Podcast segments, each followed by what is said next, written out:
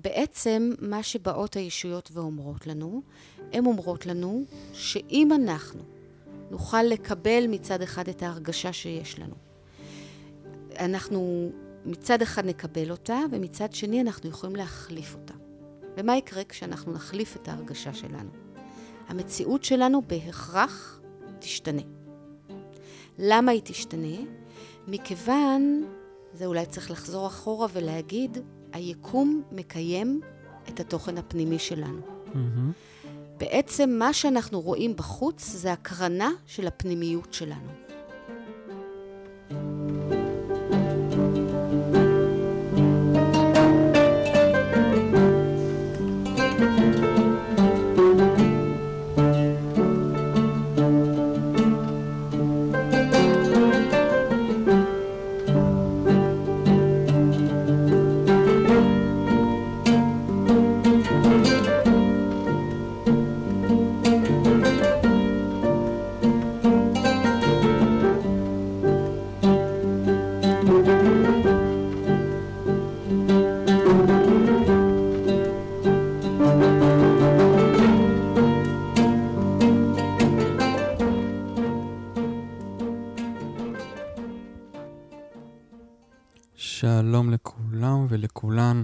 ברוכים הבאים לפרק נוסף של הפודקאסט סינפסות.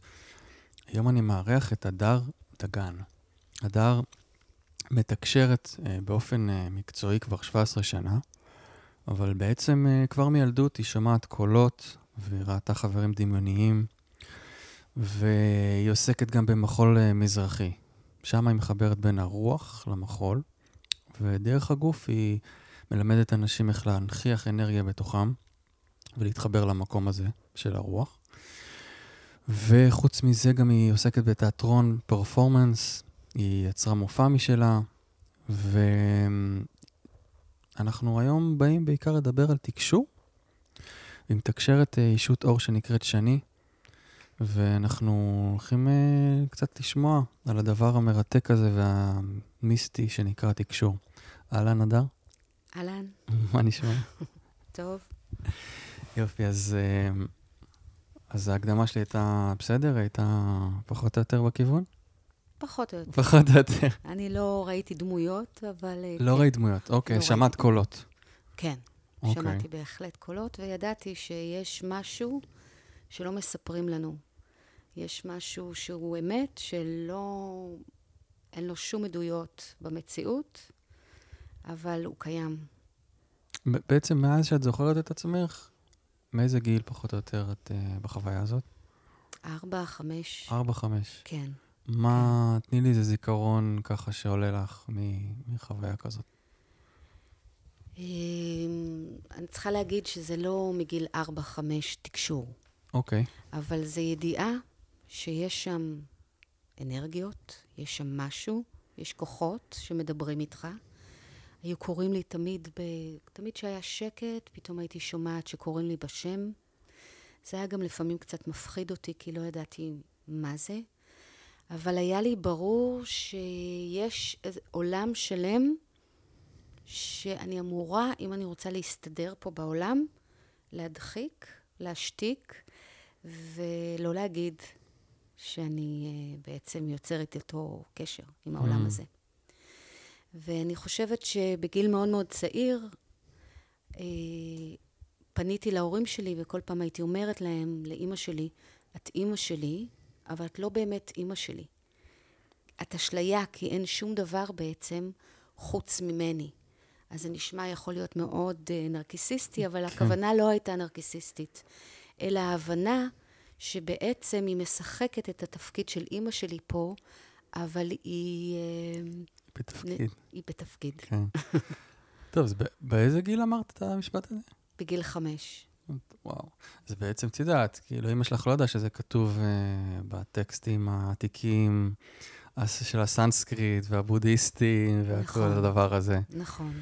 איך היא הגיבה, אמא שלך, למשפט כזה? היא אמרה לי, אני לא יודעת, אני רק יודעת שאני אימא שלך. אני לא יודעת מה את אומרת, אני לא מתווכחת עם ההרגשה שלך. יפה, שהיא לא... אה, אחר כך היא אמרה לי שהיא הלכה להתייעץ עם פסיכולוגים, והם אמרו לה שהיא אמרה נכון. אה. וואלה. כן, איזה, היה לך מזל, היה לי מזל. שהיא נפלה על מזל. פסיכולוגים אה, פתוחים בדעתם. אחרת, אה, כן, בכלל היה לי מזל עם ההורים, אה, כן. הורים נפלאים. אה, אני רואה סיטואציה אחרת לגמרי, שבה זה פסיכולוג היה מזמין אותך ורושם איזה מרשם כזה, כדי, אה, שנקרא, להש, להשקיט את הקולות, כן? זה נכון. קורה עד היום, הסיפור. נכון, נכון, נכון. ואם אני יכולה גם להגיד, ילדים עד גיל 6-7 הם בכלל פתוחים למידע ולאנרגיה, וצריך להקשיב, וצריך להקשיב להם, כי הם אומרים מידע אה, מאוד מאוד חשוב, ולא לנסות להגיד להם, זה לא אמיתי, זה לא נכון, ההפך. לאט לאט שילדים מבינים את החוקים פה בעולם, הם סוגרים את זה. מהמם. וזה נסגר להם. אבל האמת היא שהם אומרים דברים מדהימים, ופשוט צריך להקשיב, ורצוי גם לרשום. כי הם אומרים דברים, הם אומרים אמת, הם רואים הם בעצם את כל- הם העולמות מתקשרים, האחרים. לא? ילדים הם הם עדיין מתקשרים. פתוחים ב- ב-. בדבר הזה, באנרגיה שלהם. בעצם ההורים הולכים וסוגרים אותם לאט לאט, שוב, לא מרוע, חס ושלום, נכון. מחוסר ידע, ממבוכה אולי, נכון? מאיזשהו מקום של, וואו, אתה מדבר... ולנסות לחבר אותם למציאות, כן. לכאן ועכשיו, מהמם. אבל ילדים הם בהחלט מתקשרים. הם תינוקות לחלוטין. כן. בדרך כלל אני לא מייעצת אה, לבוא עם תינוקות אליי לתקשור, כי הם מרגישים את האנרגיה וזה חזק להם מדי. Mm. אז תינוקות הם לגמרי פתוחים, וילדים, אה, אפשר להקשיב להם, הם אומרים הרבה מאוד דברים שהם רואים לגבי גלגולים, לגבי דברים שקורים בעולמות אחרים. באיזה גיל זה נסגר, לפי דעתך, פחות או יותר? כזה שש, שבע או יותר כן. קדימה? כזה? כן, אוקיי. ובעצם זה שאימא שלך לא ישר השטיחה את, ה, את הדבר הזה, אולי זה אפשר לך אה, להישאר פתוחה ל, ל, לדבר, לאנרגיה הזאת. אני לא בדיוק נשארתי פתוחה. אוקיי. כי אה, זה מייצר לילד שהוא לא יודע ש... שזה בסדר, ואף אחד לא אומר לו, ואף אחד לא מדבר איתו על הדברים האלה, הוא מרגיש שהוא מוזר, Mm. הוא מרגיש לא שייך. והדבר הראשון שהוא יעשה זה יחביא את זה. אז הרבה מאוד שנים אה, הבנתי שיש לי סוד שרצוי שאני לא אדבר עליו, ורצוי וואו. שאני אשכח אותו.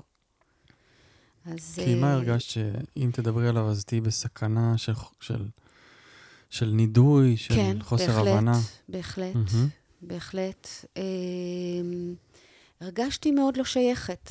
והגעתי למשפחה נפלאה ונתנה לי הרגשה טובה, אבל עדיין הרגשתי זרות פה. הרגשתי שיש משהו שקורה ושאני מחוברת יותר אליו, ואני לא יכולה לדבר אותו, ואני לא יכולה בעצם לתת לו ביטוי בתוכי, כי אני נמצאת עכשיו בתוך משחק. למשחק הזה קוראים עולם החומר, Mm. ואני צריכה לשחק את המשחק. אני זוכרת שבכיתה ב' מתחילים ללמד תנ"ך, מהמם. ואני יושבת ואני אומרת, אבל זה לא ככה. למה הם מלמדים את זה אה, ככה? אבל זה, זה לא ככה מה זאת אומרת, על הסיפור עצמו היה לך אה, השגות לא, כבר? לא על הסיפור, אבל כל הצורה הזו שאלוהים הוא כל הזמן בעצם קנאי, Mm. ושהוא כל הזמן רודף אותנו. ואני זוכרת בתור ילדה, אבל אמרתי, אבל זה לא ככה. אפשר לדבר עם אלוהים, אפשר לדבר עם שליחים של אלוהים. אה, אדם לא, הוא פתוח אל העולמות האחרים, אבל... הרגשת שזה, שזה בעצם אה, אנרגיה שהיא הרבה יותר אוהבת, מכילה, מאשר איך שזה הוצג אז בתנ"ך? בטח, כן. בטח, בהחלט. זה מעניין, כאילו היית מחוברת לתדר הזה, מהמם. שהוא, אני מתאר לעצמי, הרגשת אולי תדר של דווקא ביטחון, חמלה, אהבה, אבל עצם זה שהיית מחוברת לזה יצר לך דיסוננס כאן. זאת אומרת, פה, באדמה, מה שנקרא, אולי מול בני השווים, בנות השבות, בנות השבות אומרים? בני השווים. ו... זה, זה ממש איזה סוג של קונפליקט כזה, ממש בין שמיים וארץ. זה קונפליקט כן. גדול. ואני חושבת שהיום יש הרבה יותר פתיחות כן. לד... לדברים האלה, מהמם.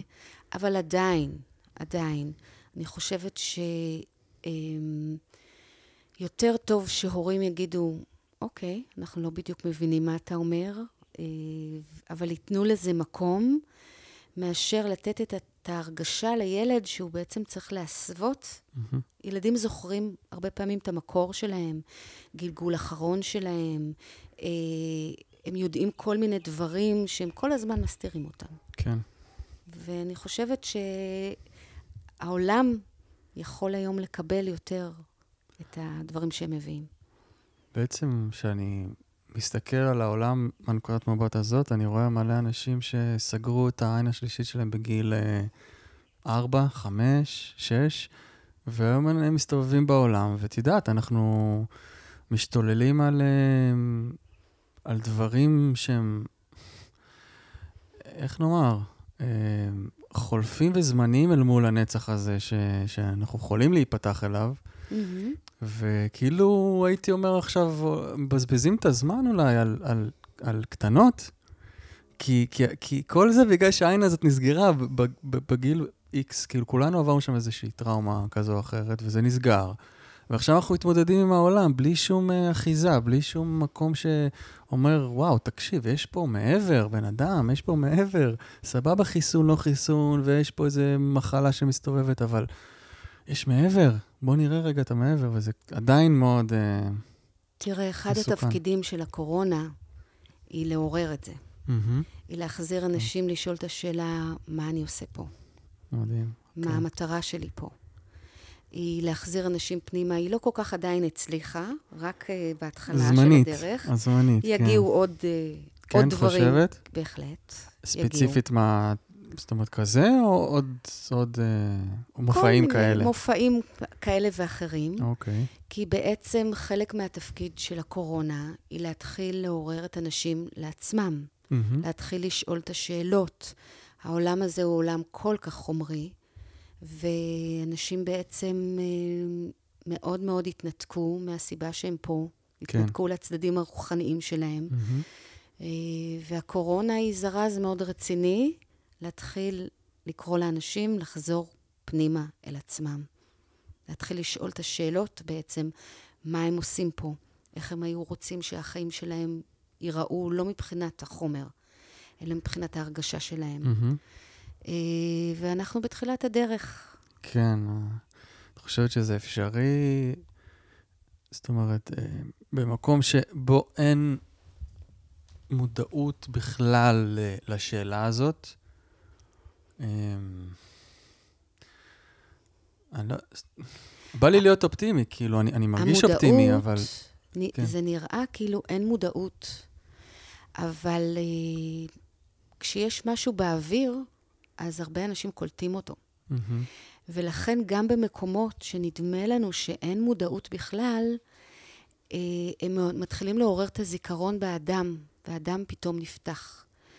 כלומר, מה שאני מנסה להגיד, שעל פניו נראה שיש מעט מאוד אנשים שעוסקים ברוח, העולם הזה פועל על פי חומר, כן. ובעצם זה לא יוכל להשתנות. אבל אה, מה שאנחנו לא מבינים, שזה כבר הרבה מאוד מהדברים נמצאים באוויר. זה, והרבה מאוד מהדברים גורמים לאנשים פתאום להיפתח, פתאום להבין, פתאום לשאול את השאלות. כלומר, אנחנו צריכים יותר לסמוך על הרוח, שהיא בדרך שלה מגיעה אל האנשים, ולא לחשוב בצורה הזו שאנחנו... הליניארית? הליניארית, שעולם אוקיי. חומרי מהמם. ואין לו סיכוי. זאת אומרת ש, שמה שנקרא אמ, ישועה כהרף עין כזה, זאת אומרת, אנחנו בעולם שבו התדרים כל כך מהירים, אז גם הבן אדם הזה שלא עסק בשאלה הזאת אף פעם בחייו, פתאום יכול כן להתעורר, להתעורר אליה. לדבר הזה. נכון. יש לו סיכוי להינצל, בוודאי. כמו ש... יש לו סיכוי כי בעצם יש תוכנית לנשמה. ואם יש לו בתוכנית, ה... בשלב הזה, את ההתעוררות שלו, אז כל דבר יכול לעורר אותו. אמ, כל טריגר הוא טריגר להתעוררות.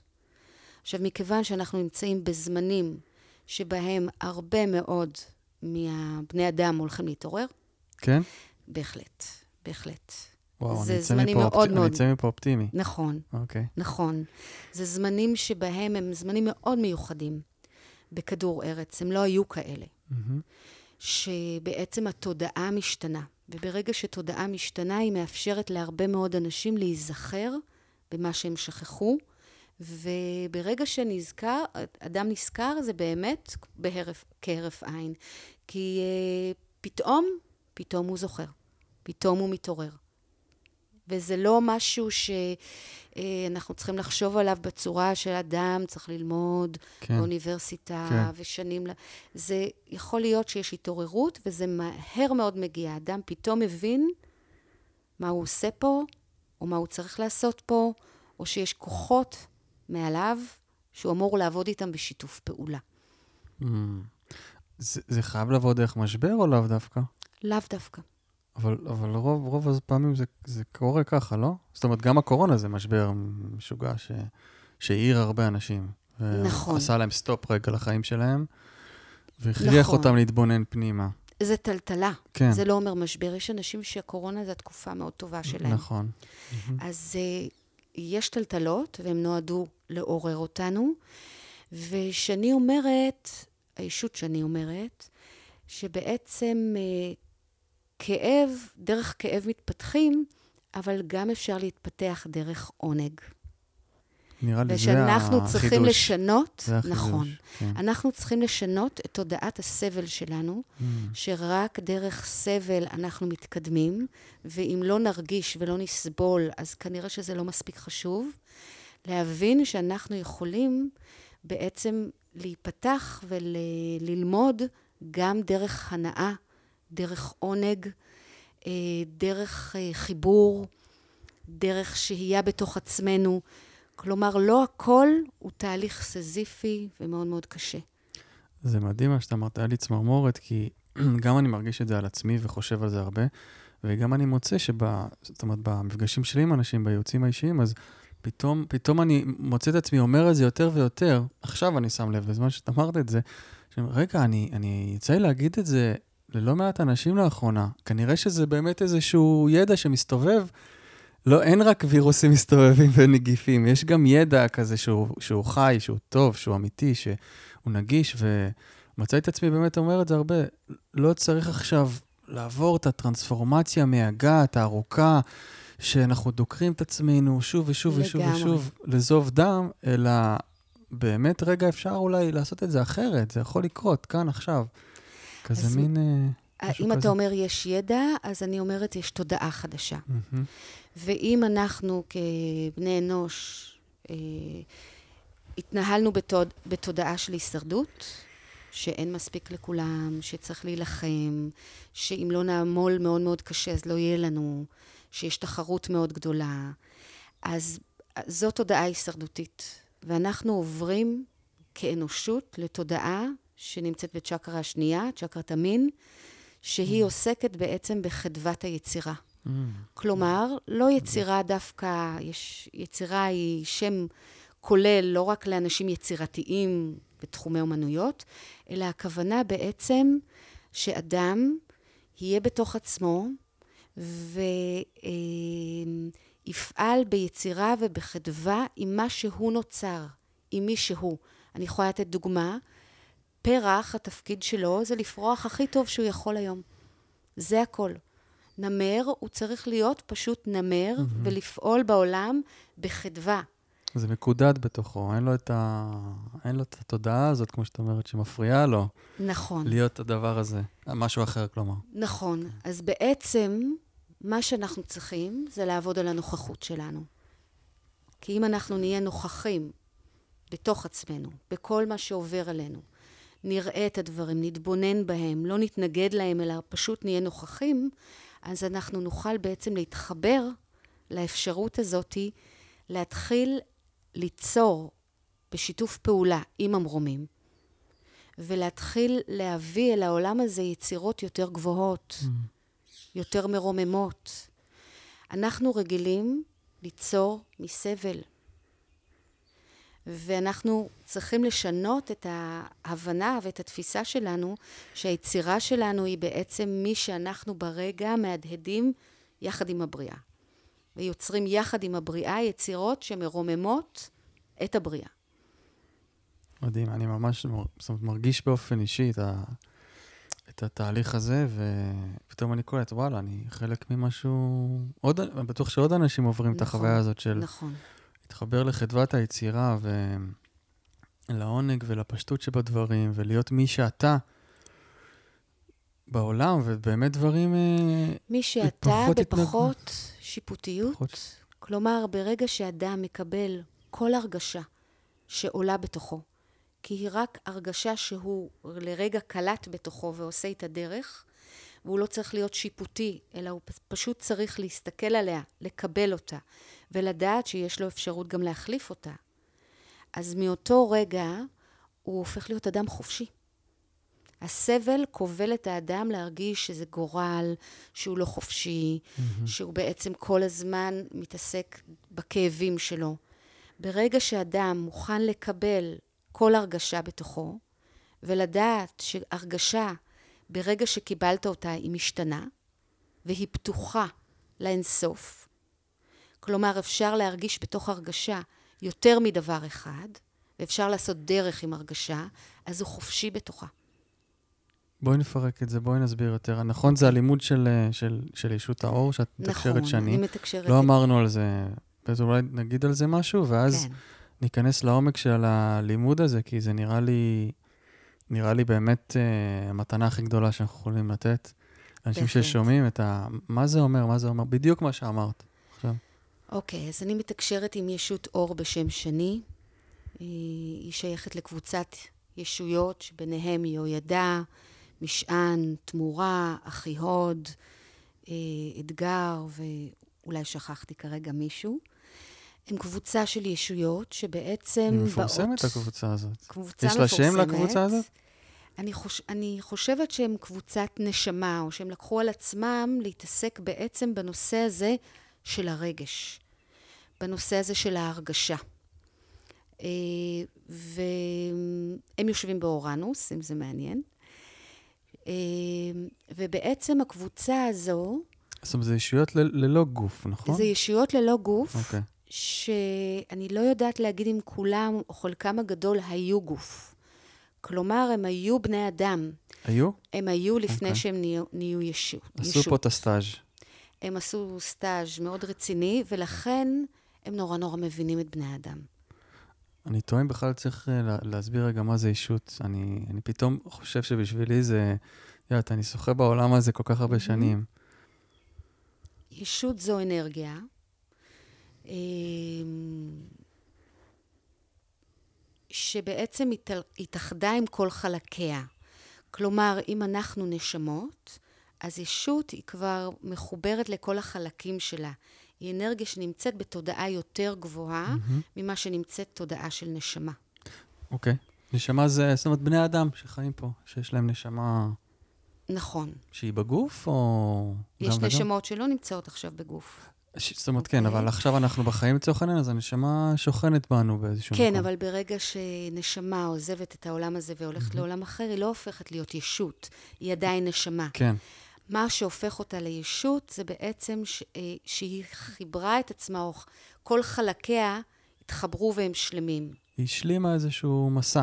נכון. היא הגיעה נכון, ל... להיות נכון. מאסטר או מאסטרית במסע שלה. במסע שלה, okay. אוקיי. אבל היא עדיין לא חזרה אל האלוהות, אוקיי? כלומר, היא בדרגה התפתחותית יותר גבוהה, יש לה אפשרות לייעץ לנשמות, mm-hmm. כי היא רואה בצורה מרחבית יותר את המסלול שלהם. במקרה הזה, שני היא ישות חונכת, אז היא חונכת נשמות. מה הכוונה חונכת?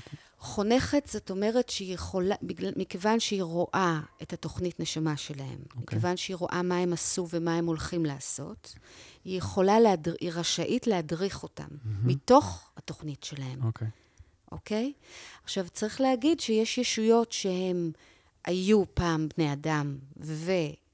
סיימו את התפקיד הזה, ובעצם התודעה שלהם היא יותר גבוהה, והם עלו שלב, mm-hmm. שלבים, ויש ישויות שאף פעם לא היו בני אדם. כלומר, הם לא התגלגלו אף פעם כחומר. מלאכים למשל, זה גם סוג של... כן, כן, הייתה... וגם יש ישויות אה, שבעצם, אה, נדמה לי, קריון, mm-hmm. יש ישויות שיש להם תפקידים, אבל הם אף פעם לא היו בגוף חומר. סוג של צינור פשוט גדול מאוד של... נכון? אנחנו צריכים להבין שאנחנו רגילים להגיד, יש את אד... אדם, יש אולי מלאכים ויש אלוהים. אבל בתוך ה... יש בעצם היררכיה שלמה, mm-hmm. שאפשר להגיד, יש מלאכים, יש קרובים, יש שרפים, יש ישויות אור, יש שומרים, יש מדריכים. יש בעצם אה, היררכיה שלמה במרומים, כן. שאנחנו קשורים אליה, ואנחנו בעצם משתפים את הפעולה למען מטרה אחת, שהיא התפתחות של האלוהות. זה מדהים לחשוב על זה, נכון? זאת אומרת, אנחנו מדברים על זה כאילו זה מובן לנו. נכון. אבל uh, למי שזה לאו דווקא, זה רגע מדהים לעצור ולחשוב על זה. אנחנו אשכרה פה בשיתוף פעולה עם האינסוף, וזה זה, זה mind blowing. לא רק שאנחנו בשיתוף פעולה, אנחנו כל הזמן מקבלים הדרכה. הדרכה שלנו, בדרך כלל אנחנו מקבלים אותה כשאנחנו ישנים, ואנחנו לא נמצאים בערות ולא נמצאים בהתנגדות. אה, יש אנשים שמקבלים כבר אפשרות להדרכה אה, כשהם גם בערות, דרך מדיטציה, או דרך של התקשור, או דרך בצורות אחרות. אבל בעצם אני חושבת שהדבר הכי חשוב להגיד, זה שאף אחד מאיתנו לא לבד. Mm. Hmm יש סביבנו, יש לנו שומר נשמה או שומרת נשמה, יש לנו מדריכים, יש ישויות אור שאנחנו איתם בקשר, ובעצם נשמה לא עושה את המסלול לבד. זה כמו להגיד שחייל נשלח לשטח לבד, אבל יש שם בעורף מפקדה שלמה mm-hmm. שתומכת בלחימה שלו. לקחת אה, דימוי, מטאפורה מעניינת. אוקיי. Okay. כי זה קצת פה, היום אנחנו יורדים לכדור הארץ, אנחנו קצת... זה מאבק, uh, כן, כן, כן, כן. Mm-hmm. ואנחנו כל הזמן יכולים, בעצם, אחד המסרים החשובים ביותר, זה שאנחנו יכולים בעצם לבקש עזרה. פשוט להגיד שאנחנו לרגע הגענו לנקודה של מבוי סתום, לרגע אנחנו לא מבינים, לרגע אנחנו חסרי אונים, ואנחנו מבקשים עזרה.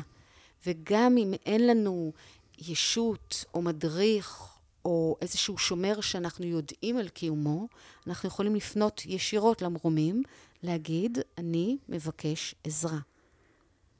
כלומר, המלאכים, מלאכתם זה מלשון מלאכה, mm-hmm. מלאכתם לעזור לנו. הבעיה היא שיש חוק קוסמי, חוק פה על כדור ארץ, זה כדור הבחירה. Mm-hmm. כלומר, אסור להם להתערב בבחירה. ומכיוון שאין שיפוט, אז כל חוויה היא חוויה לגיטימית. כלומר, אם אדם נמצא עכשיו בדכדוך או בדיכאון, זה לגיטימי. זה חלק מחוויה שהוא עובר. אם הוא לא יבקש עזרה, לא יעזרו לו, כי זה לא דבר רע. כי, כי אין שם שום סימן, הוא לא מש, מסמן שום סימן שהוא מבקש עזרה. כן. כלומר, האחריות שלנו היא לבקש עזרה. ושאני אומרת שלשכת האבטלה של המלאכים, mm-hmm. יש הרבה מלאכים שיושבים שם ורק מחכים mm-hmm. שאנחנו נבקש עזרה. אוקיי, איך יודעים שאנחנו מקבלים אותה? איזה סוג של אה, אינדיקציה יש לנו לזה? קודם כל, אה, זו שאלה טובה. כי הנטייה שלנו היא מיד ללכת לבדוק בחומר אם קיבלתי mm. את מה שאני כמו רוצה. כמו נכנס לי המשכורת, נכנס לי איזה... נכון. כן. ואנחנו צריכים להבין שכשאנחנו מבקשים עזרה, המלאכים או המדריכים שלנו נותנים לנו את העזרה שהם רואים שהם יכולים, האפשרית והמתאימה ביותר בשבילנו. כלומר, אנחנו לפעמים לא קולטים את הדבר הזה כעזרה, אלא אנחנו יכולים להתלונן שזה לא בדיוק מה שרצינו, mm-hmm. אבל זו העזרה הכי מדויקת. כן. למשל, אדם רוצה להתקבל לאיזה שהם לימודים, אבל הם יסיחו אותו מהמסלול. זה לא הלימודים שהוא צריך בסופו של דבר לעסוק בהם. Mm-hmm. והוא מקבל, מבקש עזרה, והוא לא מתקבל. ומבחינתו הוא לא קיבל עזרה. מבחינת המרומים, הם בעצם עזרו לו לא להתקבל כדי שהוא יתקרב יותר ויותר אל מה שהוא כן צריך ללכת אליו, אל המסלול שלו. אוקיי. Okay. בכל זאת... זה סותר את העניין של הבחירה שאמרת קודם? כי הוא כביכול בחר משהו, כי הוא לא רואה את התוכנית. נכון. אז כאילו עז, עזרו לו קצת, נתנו לו איזה נאג' כזה, איזה פוש, לחזור למסלול, אפשר להגיד. נכון. לקרב אותו לבחירה, ש... כל, כל דבר שהם עושים, כל עזרה, כתובה בתוכנית של הנשמה. אוקיי? הם לא יכולים להמציא את מה שלא כתוב בתוכנית. אבל יש מה שנקרא יותר מיטבי ופחות מיטבי. או אם הם יודעים שאדם ילך וילמד תואר ראשון מנהל עסקים, תואר שני מנהל עסקים, אבל בסוף הוא יהיה מדקר סיני, אז יכול להיות שכדאי יותר לשים אותו מהר יותר בתוכנית שתביא לו את הנחת ושתביא לו כן. את היכולת להרגיש שהוא במקום שלו. או שלהפך, שהם יודעים שדווקא התחייה הזאת, בסוף תביא אותו למקום ש... שהוא צריך להיות, אבל יותר מוכן אולי, יותר בשל, יותר אה, זהו, כזה. זהו, אז בעצם בקשת עזרה היא יותר עניין של הרגשה. כלומר, אה, אנחנו, מכיוון שאנחנו לא יודעים מה בתוכנית שלנו, מה לא בתוכנית שלנו, כשאנחנו בעצם מרגישים הרגשה קשה, כבדה, מועקה, אנחנו יכולים מיד לבקש עזרה כעזרה ראשונה. Mm, כמו רסקיו כזה נשמתי. לגמרי. לגמרי. כלומר, ואז כמה דברים יכולים לקרות, איך אנחנו יכולים לראות סימנים. אדם קם בבוקר עם מועקה והוא מבקש עזרה. והוא שם לב שאחרי שעה שום דבר במציאות שלו לא השתנה, אבל הוא כבר לא מרגיש את המועקה שהוא הרגיש לפני שעה. יכול להיות שהוא קם במועקה והוא יבקש עזרה, ופתאום יגיע איזשהו טלפון מאיזה חבר, ופתאום mm-hmm. הוא ישכח את המועקה הזו, והוא יתחיל לזרום לתוך היום שלו, ומבחינתו זה פשוט חלף. יכול להיות שהוא יקרא משהו פתאום. יכול להיות שתגיע עזרה, בעצם יש להם המון דרכים לעזור לנו. סינכרוניזציה עם המציאות. משהו יקרה שפום, ידליק אצלו משהו. נכון. Mm-hmm. מה שבעצם הם מלמדים אותנו זה אל תגידו לנו איפה לעזור mm-hmm. לכם. תבקשו עזרה. Mm-hmm. ומרגע שביקשתם עזרה, אם אתם לא מרגישים, אתם יכולים לבקש שוב ושוב ושוב, אבל בעצם מרגע ש... העצה שלי, מרגע שאדם מבקש עזרה, זה להחליט שהוא מקבל עזרה. ואז הוא מתחיל גם לראות את הסימנים. כן. מה ששמעתי פעם משפט יפה. Uh, אנחנו לרוב זה seeing is believing, אנחנו רואים ואז מאמינים, אבל צריך להיות הפוך, believing is seeing. נכון. קודם. נכון, נכון. כלומר, ברגע שביקשתי עזרה, אני, אני, אני מקבלת המון המון המון סימנים שאני מקבלת עזרה. כן. אבל, לא, בסדר, אבל אני צריכה להגיד שמרגע שביקשתי עזרה, אני נכנסתי לתדר הזה שמבחינתי, מה זה בעצם בקשת עזרה? בקשת עזרה זה להגיד שאני משתפת פעולה כרגע עם המרומים. Mm-hmm. אני נותנת להם הרשאה להתערב לטובתי. ולכן בעצם הם מאוד מאוד מעודדים אותנו לא להרגיש כל כך שהכל רק על כתפינו, וכל האחריות עלינו, ואנחנו מאוד מאוד בודדים, אנשים הם מאוד מאוד mm-hmm. מרגישים לבד עם הבעיות שלהם. הם אומרים, שתפו את הבריאה. אתם יכולים לקבל עזרה, אין לכם מושג כמה אנחנו יכולים לעזור לכם. פשוט תבקשו. איך שאני רואה את זה בעצם, יש בקשת עזרה, והעזרה וה, מגיעה מיד, אבל לאו דווקא אנחנו רואים אותה באותה מהירות. נכון. בהתגשמות בחומר. זה יכול לקרות יום אחרי, אבל מבחינת העזרה היא, נכון? נכון, אבל יש עזרה מיידית. יש עזרה מיידית. אדם נמצא בסכנה, הוא מבקש עזרה, ומיידית הוא יכול לקבל עזרה. אדם נתקע עם האוטו, הוא מבקש עזרה, ומיידית מישהו עצר, ובמקרה היה לו, הוא היה mm-hmm. חשמלאי רכב, והוא סידר לו את התקלה. כלומר, עזרה יכולה לקרות כהרף עין, מיד, ועזרה יכולה להיות שאנחנו רק בדיעבד נבין שקיבלנו עזרה. כן. כן. אוקיי? Okay? או אנחנו, חס וחלילה, אדם אה, נפצע והוא מגיע לבית חולים, הוא מבקש עזרה, ומגיע בדיוק, יש את המומחה, שלא בא כל פעם, אבל mm-hmm. הוא בדיוק נמצא שם, ובדיוק הדברים הולכים נורא נורא מהר, והוא נכנס לניתוח, והכול הולך בצורה מאוד מאוד חלקה, אז הוא יכול להגיד, לא קיבלתי עזרה כי הייתי חולה, אבל mm-hmm. העזרה הייתה בזה שהכל התנהל כשורה והניתוח כן, הצליח. כן, כן. אמרת משהו על בדידות. את חושבת שתקשור, שמפגשי mm-hmm. תקשור, אנשים שניגשים לתקשור, האם ה... ה... זאת אומרת, השורש של הדבר הזה זה בסוף להבין שאנחנו לא לבד בעולם הזה? זה, זה חלק גדול מזה? אני חושבת שתקשור הוא אמצעי, הוא לא מטרה. אוקיי. Okay.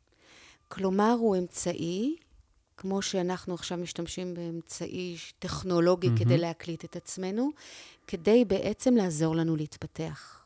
ויש אנשים שיותר זקוקים לתקשור, ויש אנשים שהם לא זקוקים לתקשור כי הם כבר נמצאים בקשר עם עצמם, או נמצאים ביכולת שלהם אה, להבין את עצמם יותר.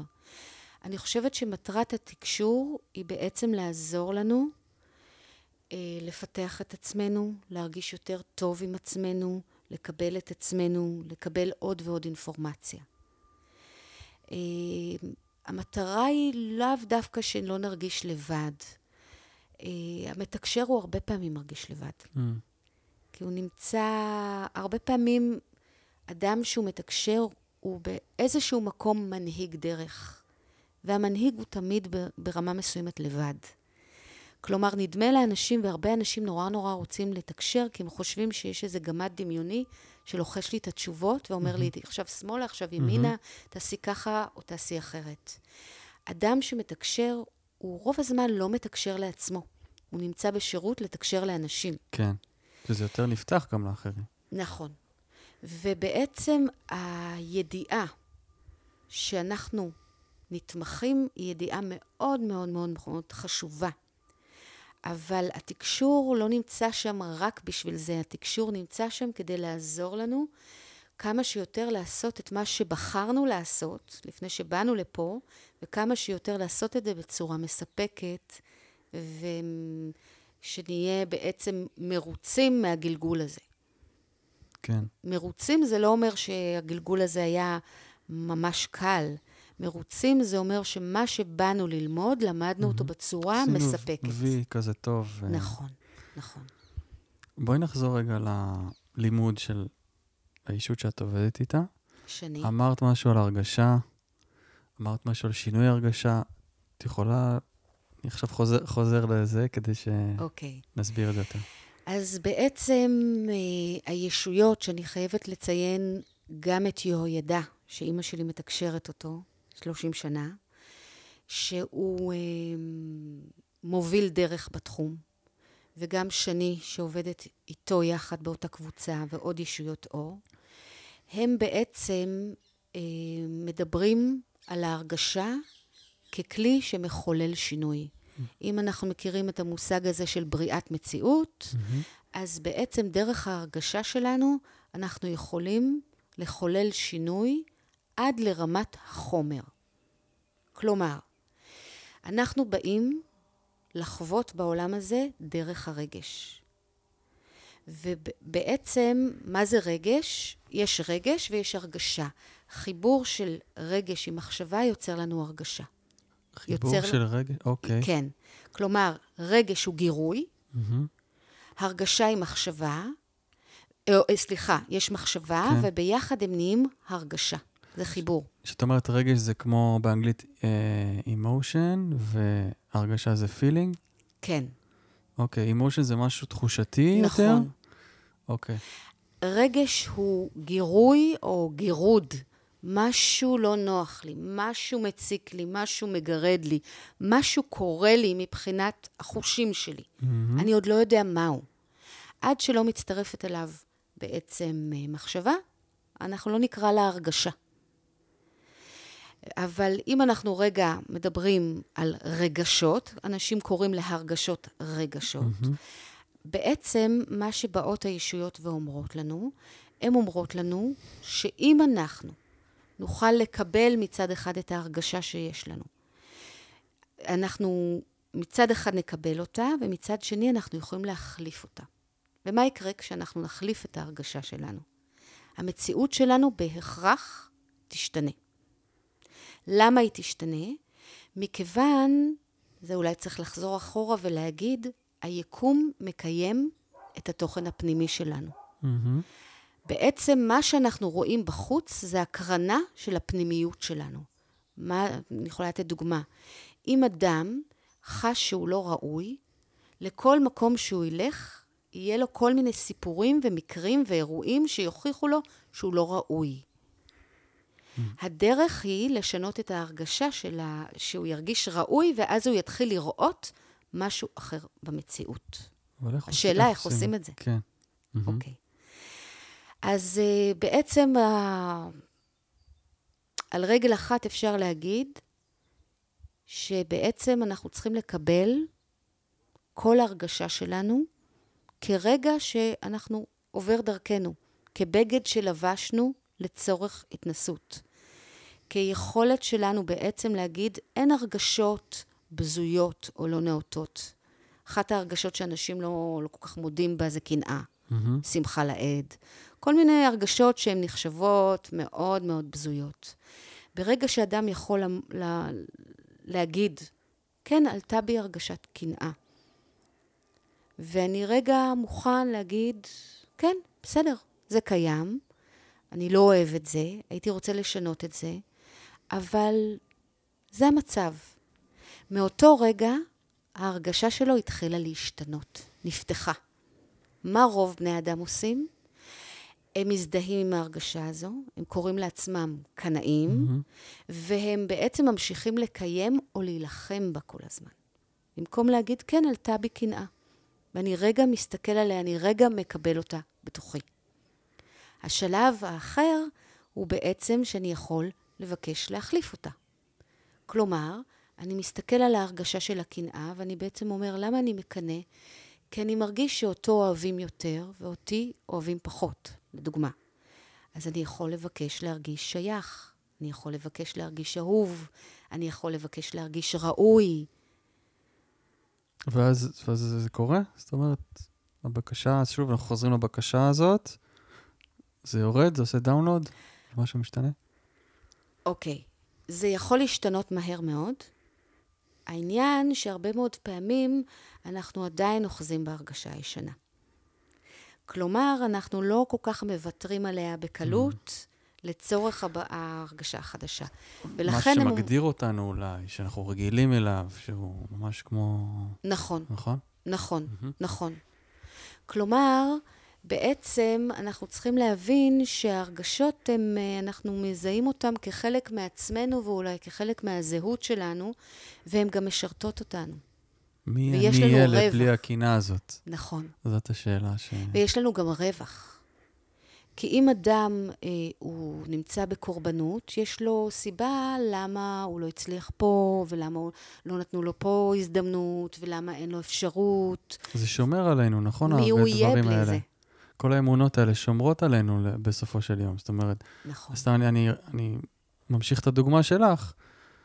אותה קורבנות, יכול להיות שזה שומר על האדם מפחד מכישלון בכלל, לצורך העניין. נכון. ניתן דוגמה, כאילו שזה הסמוי, הסמוי שלה מת, מתחת נכון. לדבר. אבל mm-hmm. קורבנות במקרה הזה, אה, היא בעצם רגש שהוא תוקע, הוא לא מקדם. כלומר, אנחנו מגדירים אור כהתקדמות וחושך כקיבוע, mm-hmm. אוקיי? הרגשת אשמה היא מקבעת אנשים. כלומר, אדם שכועס, שמרגיש אכזבה, הוא יכול להתקדם. אשמה לא מקדמת אותנו. אשמה מחזירה אותנו להיתקע בדיוק איפה שאנחנו נמצאים. ולכן אנחנו צריכים בעצם לפסוח עליה, לא להסכים לקחת את האשמה. להגיד, אני כועס על עצמי, אני מאוכזב, אני אה, נמצא במקום מאוד מתוסכל. זה בסדר, זה הרגשות. אשמה היא כבר בעצם אוחזת אותנו ולא נותנת לנו להשתחרר מהמצב. והרבה פעמים אנשים אוחזים באשמה, כי זה... כי אם הם לא יאחזו בה, אז הם יצטרכו לה, להשתנות, mm-hmm. וזה נורא קשה להשתנות. כן. רציתי, נגיד, אם יש למישהו רגש בגוף, mm-hmm. או תחושה, אמרנו שזה חוסר נוחות, או כעס, Mm-hmm. עוד אין לזה ממש, אמ, את קראת לזה מחשבה, זאת אומרת, עוד, עוד לא התחבר התובנה, mm-hmm. לא התחברה לרגש. Mm-hmm.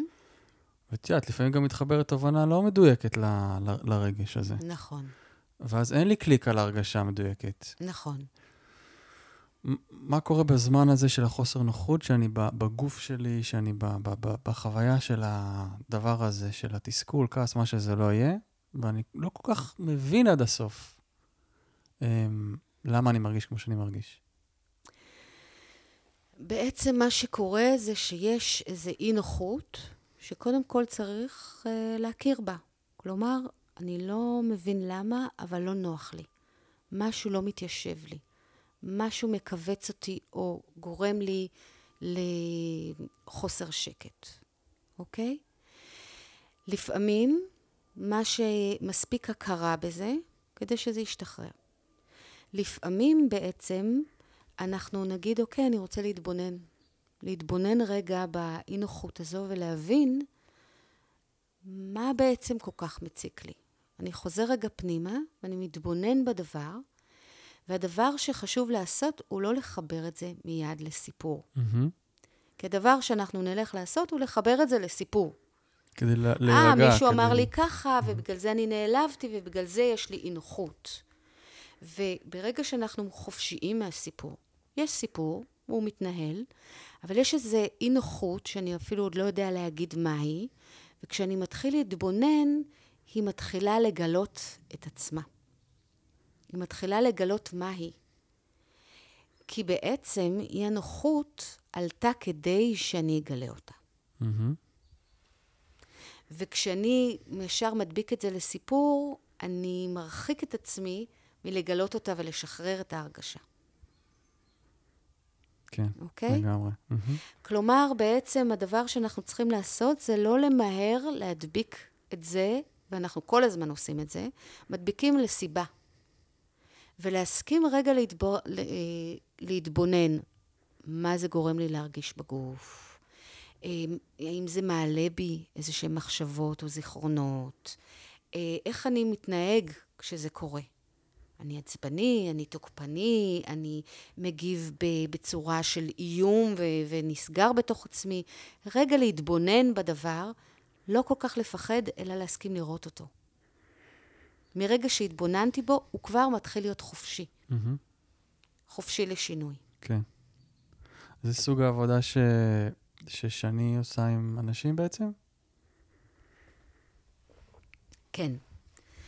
בעצם, אה, כשאדם בא לתקשור, אה, הוא מגיע, הוא אומר את השם שלו, הוא לא אומר שום דבר, אני לא מבקשת ממנו שום דבר. אוקיי.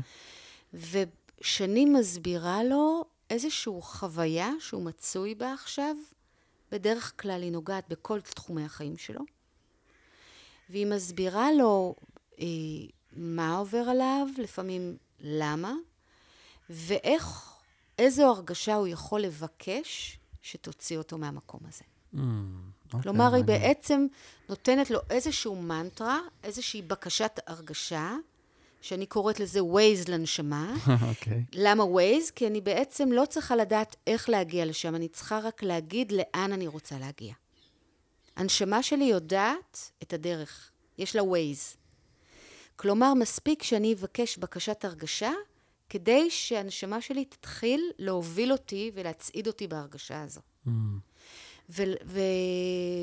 ובעצם, הרבה מאוד פעמים, דרך בקשת הרגשה, אנחנו יכולים לשנות הרגשה, להתחיל להיפתח על אפשרות חדשה בתוך הסיטואציה הקיימת. מדהים. חשבתי שאולי זה הזמן לעשות איזושהי הד... הדגמה נקרא לזה, או... לעשות לה- תקשור, להזמין את שני כן, להזמין את, אה, את האיש הטהור בככה, מה שנקרא, פה, כאן ועכשיו, ולנהל איתה איזושהי, איזשהו דיאלוג קטן. איך זה נשמע לך? בשמחה, כן? כן. אז אני האובייקט לצורך העניין? אני, אני, כן, כן? יש לי, יש לי חששות, כן, להיחשף פה, אבל uh, בואי נראה לאן זה ייקח. מקסימום uh, נערוך את זה אחר כך, או אוקיי. נשים משהו אחר, אבל אני כן אהיה אמיץ רגע uh, אוקיי. להתנסות בדבר הזה. אז מה, מה נדרש ממני כרגע בעצם? לשאול משהו, או פשוט להגיד את השם שלי ו... אני- בוא ניתן לשני לומר משהו אליך, אוקיי. אוקיי? זאת אומרת, לא לכוון אותה לאיזשהו תחום, אלא... אלא אם כן אתה רוצה שאלה ספציפית לשאול עליה. אני מציעה שניתן לה לדבר, מעולה, אני איתך. אוקיי. ואם לא, נשאל גם שאלה ספציפית. מעולה. אוקיי. אז השם שלך זה נדב, והשם משפחה? נדלר. נדלר. נדלר. יש לי גם שם אוקיי. אמצעי, אם זה משנה. כן, מהו? דוב. דוב, אוקיי.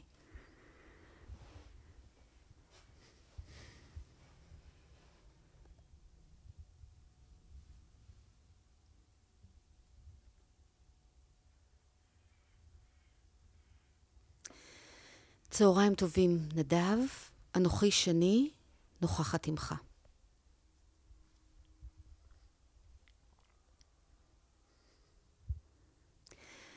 דומה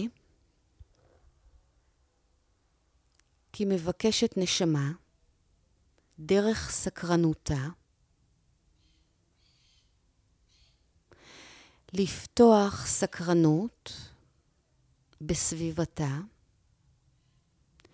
וליצור דרכה אפשרות להתפתחות. במילים אחרות, הסקרנות הינה המפתח, דרכה מבקש אתה להביא אל התפתחות, הן שלך והן של אחרים. כלומר, כיצד תגרה את הסקרנות על מנת אדם יתחיל להתעניין במה שקורה לו. יחזור אל עצמו. ישאל שאלות. כמו הסקרנות היא כלי לא רק בעבורך, אלא היא הכלי המטפל שלך, המעורר את בני האדם סביבך. יחד עם זאת, נדמה עליך כי צריך אתה לעשות מאמץ רב כדי לגרות את הסקרנות בעולם בו הגירויים כה רבים ועצלנות המחשבה היא כה רבה. כמו הכל נגיש, כמו הכל מצוי, ובני האדם אין להם רצון וסקרנות לגלות את עצמם. ואנוכי שני אומר בעבורך,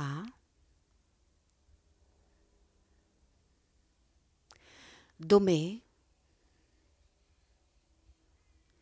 כי כאשר מצוי אתה,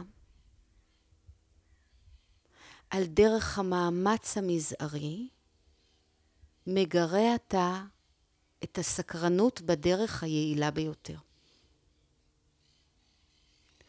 כלומר, כאשר מתאמץ אתה, פוגש אתה את הדלתות ואת התריסים נסגרים.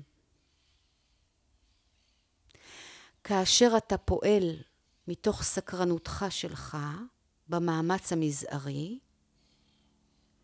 כמו מגלה אתה כי עיניים סקרניות מתבוננות ומתעניינות.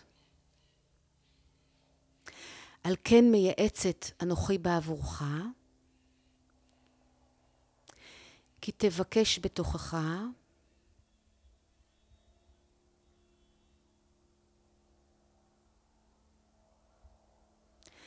את הרגשת הסקרנות, השובבה והמעוררת תקווה. היה ברוך. תודה רבה. זה היה מסר שמדבר מסר יותר כללי. כן. הוא, הוא כללי, אבל הוא גם מאוד מאוד אישי כן, אליך. כן. Mm-hmm.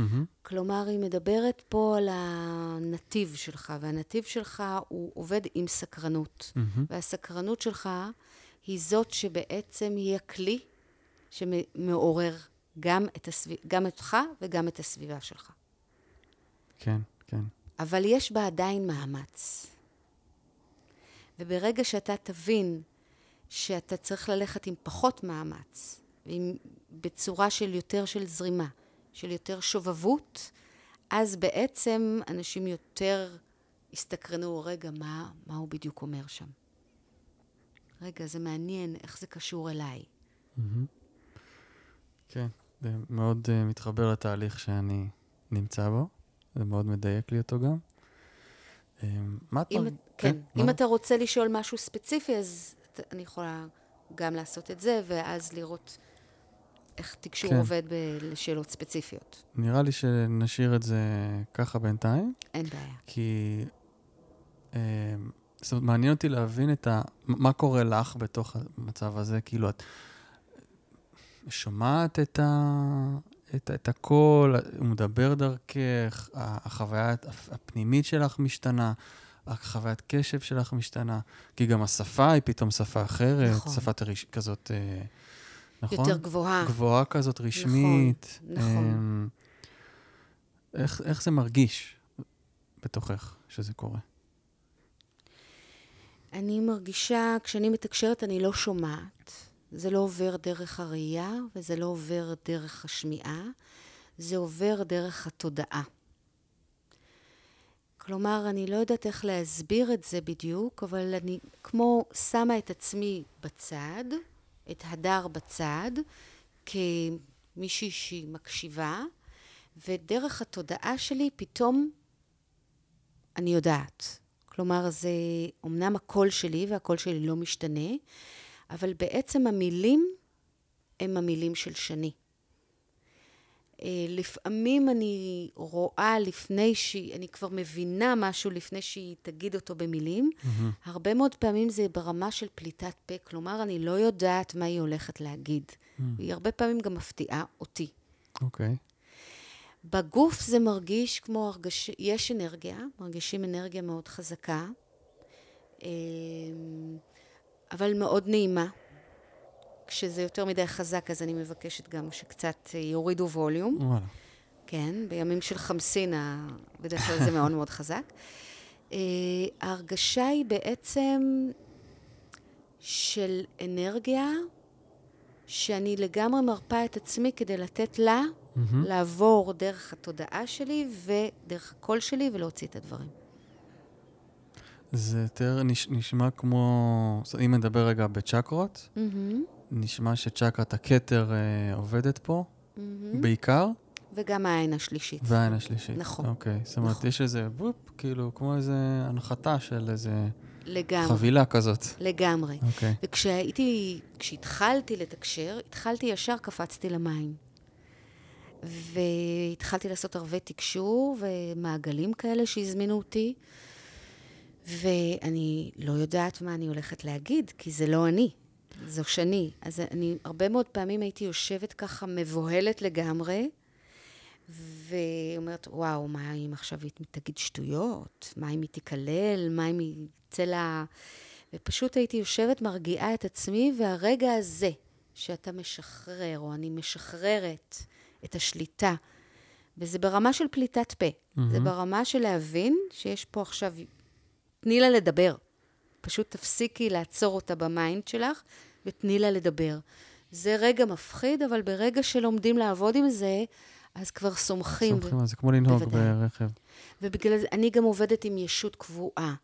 כלומר, אני מכירה אותה, אני מכירה את הדרך שלה, יש לה המון המון המון סיפורי הצלחה, אז אני כבר סומכת עליה. אה, מעניין מה שאמרת. כאילו, יש לך גב, יש לך רזומה פה. שהוא לא... זה צוות. כן, אה, כמו שיש שותף ארצי, אז אם יש לך שותף טוב ארצי, אז אתה כבר מכיר אותו, ואתה יודע מה, איזה בעל מקצוע הוא. מהמם. וזה לא כמו פשוט להתחבר אל ידע שאתה לא יודע. בעצם אני אגיד ככה, שאני אחראית למידע שהיא מעבירה. אני לא אחראית אליו, אני אחראית לתקשר. ולמשך כל השנים היא הוכיחה לי בעצם שהיא לא תגיד לאדם משהו שהוא לא יכול לשמוע, או שזה לא הזמן שלו עדיין. כלומר, היא מגינה עלינו, היא יודעת שמה שהיא אומרת, אנחנו מסוגלים לשמוע. כן. ועל זה אני סומכת, כי אם לא הייתי סומכת, אולי היה לי מאוד קשה לתקשר. וכשזה קורה בקבוצה או במעגל, אז, אז מסר יותר כללי כזה ל- ל- ל- לאנשים שיושבים? זה תלוי. בערבי תקשור, במשהו שהוא יותר פתוח, המסר הוא יהיה אישי, אבל הוא, הוא לא יהיה חושפני. כלומר, שאני יודעת מה היא יכולה להגיד בציבור, ומה היא לא יכולה להגיד כרגע. כן. בקבוצות, המסר הוא יותר אישי, גם כן ברמה שאדם מסכים. אבל מכיוון שזה קבוצות שלפעמים עובדות 12 שנה ביחד, ואנשים מכירים מאוד אחד את השני. אז אפשר להיחשף. אז אפשר כן. להיחשף יותר, והידע, אבל בדרך כלל, הידע הוא מאוד מאוד פרטי, אבל הוא לא רכילותי, הוא לא משהו שאתה יכול להחזיק על בן אדם, ואדם כן. ירגיש לא נוח איתו. זה קשור לפנימיות שלו, משהו נכון. שעובר עליו. נכון. זאת אומרת, מה שהיא עשתה עכשיו, היא בעצם נתנה לי איזה, איזה קוד, איזה, איזה מפתח למשהו. נכון. היא אמרה לי, תשמע, אם תתרכז בזה, ככה אני מבין את זה, בתקופה הקרובה, אז דלתות ייפתחו, נכון. אה, אתה תרגיש פחות מאמץ עם הדברים, ו... אתה תרגיש שאתה נמצא על הדרך שלך. כי בעצם הדרך, היא רמזה קצת שהדרך שלך היא בלעורר את הסקרנות. של עצמך ושל אחרים. מהמם, ככה אתה מהמם. לומד, ככה אתה מתפתח, ככה אתה גם מפתח. אבל עדיין יש שם מאמץ. אז בעצם היא אמרה לך, ככל שתוריד את המאמץ ויותר תשתעשע עם זה, אתה תעשה את המלאכה שלך, את התפקיד שלך, את הייעוד שלך, מהמם. יותר נכון. אני, כן, אני רגע אה, אשתף, וגם אה, בהקשר הזה, שבאמת אני מרגיש ש... אני חושב שכל בן אדם, אמרת, אמרת שהישות היא, היא עשתה את התהליך השלמה. מהמם. ואני חושב שאנחנו פה ב... בגלגול, את יודעת, בתוך הגוף, וגם יונג, קרל יונג אמר את זה, ש... שכל כל התהליך בעצם של ה... התהליך הפנימי של הבן אדם זה, זה לאחד את כל החלקים שבו. כי אנחנו הרבה חלקים בתוכנו. נכון. באסטרולוגיה רואים את זה מיד, מהמם. אה, בקלפים גם מאוד מאוד אה, קל לראות את זה. אה, כשאני פותח, ו... וכאילו, אני, אני אקח דוגמה עליי, אבל כל בן אדם, יש מהמם. לו כמה חלקים, בדרך כלל שניים מאוד מאוד בולטים, שאפשר, שמתנגשים אחד בשני, עושים איזה פינג פונג כזה. אז באמת אצלי זה איזשהו אה, העו- עומק מאוד מאוד גדול, שכאילו, זה מין, אה, מרגיש כזה שהנשמה שלי עשתה, עשתה, כאילו, יש לה פזם, מה שנקרא. אז באמת אה, בא עם המון המון תובנות וידע ורצון להעמיק, ו- וכזה קשה לי עם small talks וכזה, וגם אני עושה את. הפודקאסט הזה גם, אתה רואה, ישר אנחנו צוללים לעומק, אני כזה... נכון. אז, אז אה, יש את זה. החלק הזה גם בא, אולי בחלק הטיפה, נקרא לו, מוצל שלו, עם כבדות מאוד גדולה, עם איזושהי מהמם. אחריות יתר, עם מהמם. בגרות, עם פחדים וכן הלאה. החלק השני הוא לגמרי fun, הוא לגמרי קליל, הוא הס- הסקרנות הזאת, השובבות ש- שהיא דיברה עליה. ואני ממש ממש מרגיש שמסע החיים שלי זה להביא את העומק דרך הקלילות. להביא את. העומק דרך השובבות, להביא את, ה, את, ה, את, ה, את הראייה הספציפית שלי דרך הסקרנות הזאת שהיא אמרה. ואני ממש. מרגיש שזה, שזה... עכשיו זה קורה יותר ויותר, היא לא סתם אמרה את זה מהמם. עכשיו, אני חושב.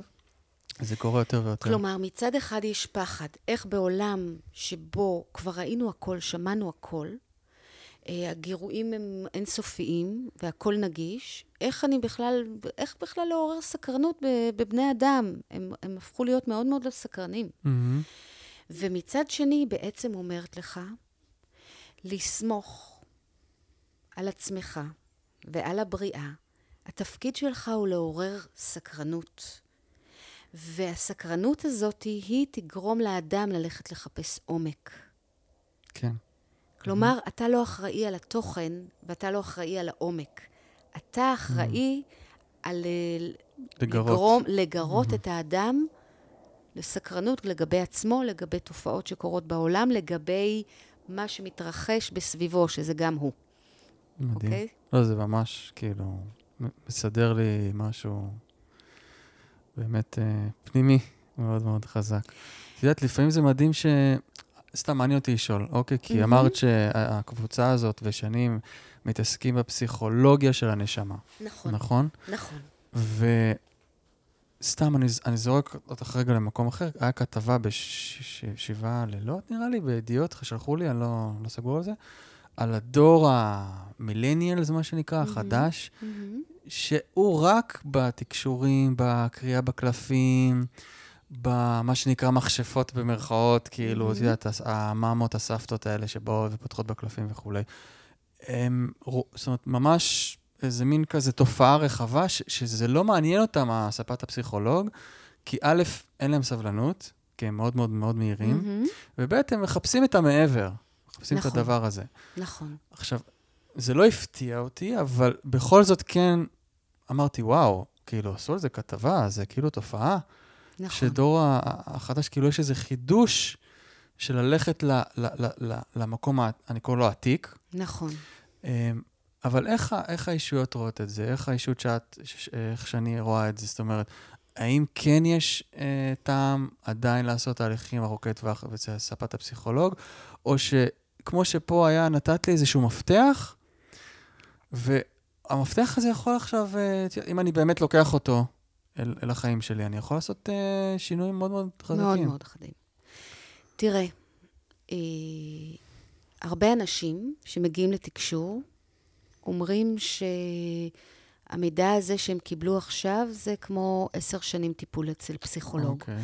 כלומר, היכולת של הישויות לפתוח בבת אחת ולשים את האצבע על נקודה שלפעמים היו צריכים לעשות המון המון. המון המון טיפולים עד שהיא הייתה נפתחת ומתגלה, וגם לא בטוח אם היא הייתה מתגלה, זה היתרון של תקשור. ובעצם הפסיכולוגיה היא כלי מוגבל. וכשאני אומרת שהם מתעסקים בפסיכולוגיה של הנשמה, הפסיכולוגיה של הנשמה לא התחילה ברחם של ה...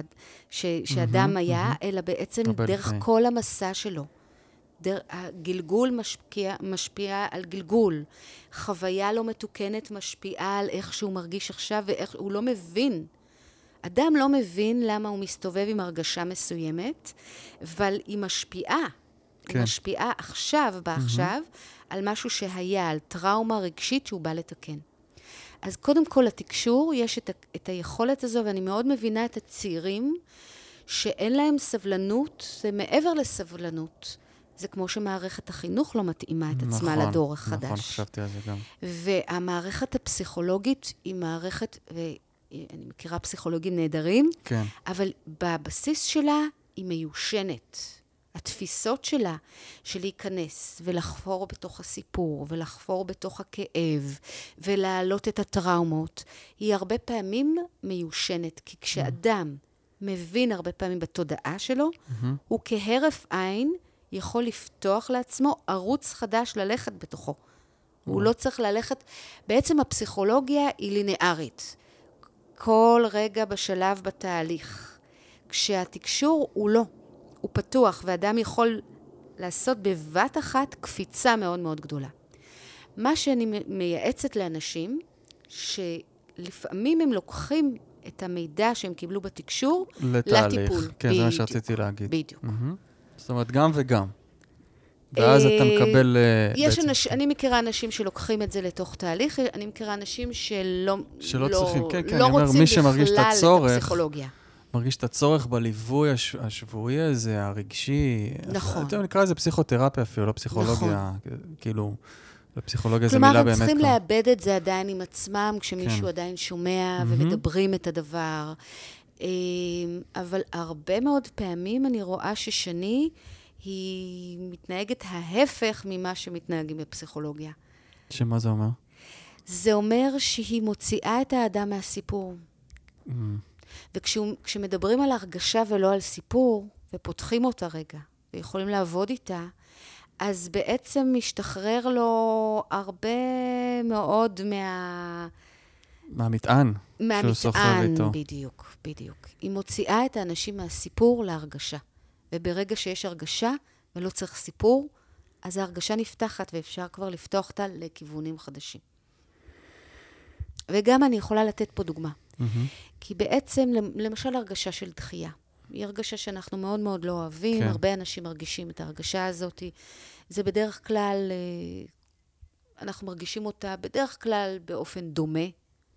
אוקיי? זו הרגשה אוניברסלית מאוד ידועה. וכשאדם מתחיל לעשות עבודה עם ההרגשה של הדחייה, פתאום נפתחים, נפתחות לו דלתות חדשות. ולמה הכוונה? כשאני התחלתי להתבונן בהרגשת הדחייה בתוכי, שמתי לב לכמה דברים. שמתי לב, בהתחלה שמתי לב שאני אדם שבעצם אה, לא כל כך יודעת להגיד לא. אז יותר קל לי לייצר מצב שמישהו ידחה אותי, כדי בעצם זה רצון שלי. כלומר, Mm. אני רוצה להפסיק חברות מסוימת, מצב מסוים, ולא נעים לי להגיד לא. אז אני יוצרת מצב שהאדם דוחה אותי, ואם אני מבינה שדחייה היא בעצם הרצון שלי להתרחק, אז אין לי יותר הרגשה של דחייה. אני בעצם מבינה שאירוע שהיה יכול להיתפס כדחייה, הוא בכלל לא דחייה. הוא הבנה שמשהו מסתיים או לא מדויק, או צריך לאוורר אותו. שזה הרצון אה, סמוי שלך בעצם. נכון, mm-hmm. נכון. או למשל, במהלך הדרך, הרבה פעמים, אה, אדם שהוא נמצא בתחייה, הוא נוטה לקורבנות מסוימת. ופתאום גיליתי שיש אנשים שחווים דחייה ממני. וזה הפתיע אותי מאוד, כי אני הזדהיתי עם המקום שאני זאתי okay. שיש לי דחייה, ומה פתאום, אותי תמיד דוחים. ופתאום הבנתי שבו זמנית אני גם נדחית וגם דוחה. ושזה בעצם פעולה שקורית בו זמנית. ושאם אני רוצה אה, לעבוד על, על המקום הדחוי, אני צריכה להפסיק גם לדחות. להיות ערנית למקום הזה בתוכי. קרה לי ממש הבוקר. באתי מהחוויה הזאת, ממש. כן. כן, אני ממש מרגיש את זה, שאני מרגיש דחוי, אני דוחה. לגמרי. כן. לגמרי. וזו רק דוגמה אחת, כי כשאתה מתחיל לפתוח את ההרגשה, ואתה מתקדם איתה... אז מה, אני שם לב לזה, ואז כן. אני בעצם, מה, אני עובד על, ה, על, ה, על, ה, על התחייה שאני מייצר, בשביל לשפר אצלי את ההרגשה של התחייה? כשאני שמה לב שהדחייה קורית כשאני מתחילה לדחות, הרי אני לא הייתי רוצה לתת למישהו הרגשה לא נוחה. Mm-hmm. אני יכולה להגיד לא, אבל אני לא הייתי רוצה לתת לו הרגשה שהוא דחוי. אני מתחילה לעבוד על המקום שאני לא אתן הרגשה כזו למישהו אחר. אוקיי, okay, אני שם את הפוקוס החוצה. וזה... במקרה מת... הזה, כן. כן, במקרה הזה. Mm-hmm. כלומר, מה כן הייתי רוצה? הייתי רוצה להרגיש אה, שזה בסדר, אה, או הייתי רוצה להרגיש שיש לי מקום, שיש לי מקום. אז בעצם זה מה שאני מתחילה לשדר לאדם. אחת הדרכים שלנו לשנות ש... הרגשה, mm-hmm. זה שאנחנו נותנים אותה למישהו אחר. אוקיי, okay, זהו, זה נראה לי טיפ של החיים. כלומר, mm-hmm. אתה רוצה להרגיש שייך, תתחיל לתת לאנשים הרגשה שהם שייכים. אתה רוצה להרגיש אהוב, תתחיל לתת לאנשים הרגשה שהם אהובים. זה ממש ואהבת לרעך כמוך, זה לגמרי. הקבלה על רגל אחת, כאילו. אבל זה לא רק אה, ואהבת לרעך כמוך, זה הבנה שאתה לא יכול לתת מה שאין לך. Mm-hmm. כלומר, אם אתה מרוכז בבעיה שלך, אז אתה רואה את החסר. אם אתה אומר, רגע, אני רוצה לתת לאדם הזה הרגשה שהוא שייך, אני חייב להרגיש את, להעביר דרכי את הרגשת השייכות כדי לתת אותה. אני לא יכול לתת את מה שאין לי. ואז אני פותח את עצמי לשייכות. במקרה הזה, כרגע בפוקוס למישהו אחר, אבל זה עובר דרכי. כן. Mm-hmm. ברגע שנתת אחת... את זה, זה שייך לך. נכון, בדיוק. ולכן הרבה מאוד פעמים, כשאתה רוצה משהו, תן אותו לאחר, לא בגלל שאתה יודע שתקבל אותו, אלא בגלל שהוא עובר דרכך, הוא עובר דרך הצינור שלך. גם אתה נהנה ממנו. שני מדברת על זה גם ככה? שני מדברת על זה, וזו אחת העצות שלה לשנות הרגשה. מדהים, אז היא ממש מחוברת ל... והיא גם נותנת, היא ממש מחוברת למרומים. כן. אה, אה, היא נותנת הרבה פעמים לאנשים בקבוצות איזה הרגשה היא ממליצה לך עכשיו להתחיל ללכת ולתת.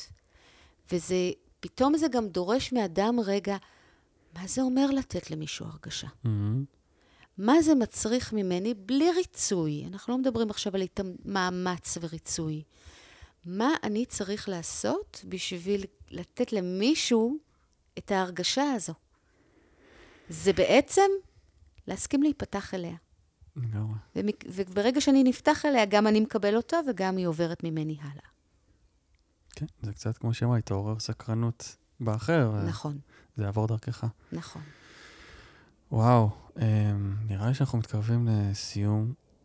אני מרגיש שהיה פה מידע יקר, יקר ממש, אמ, ליום-יום, ממש ליום-יום, איך לעבוד ביום-יום עם הרגשות.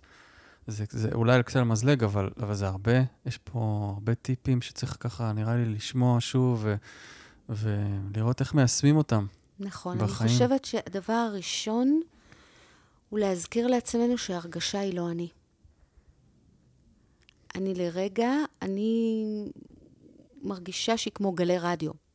כלומר, לרגע התחנה שלי מכוונת לתדר הזה, והיא עוברת דרכי. ואם היא לא אני, אז אני יכול רגע לשחק איתה, להקשיב לה, להתבונן בה, וגם להעביר תחנה. אוקיי? מעניין. כלומר, אם אין לי הזדהות, לא עם הסיפור ולא עם הרגשה, ואני לא מגדיר את עצמי כל פעם שהייתי קמצן, זאת אומרת, לא, קימצתי בכסף, אני לא קמצן, קנ... עלתה בי הרגשה של קנאה, אני לא קנאי. עלתה בי הרגשה של קנאה, so what? אז מה? אז אני בן אנוש.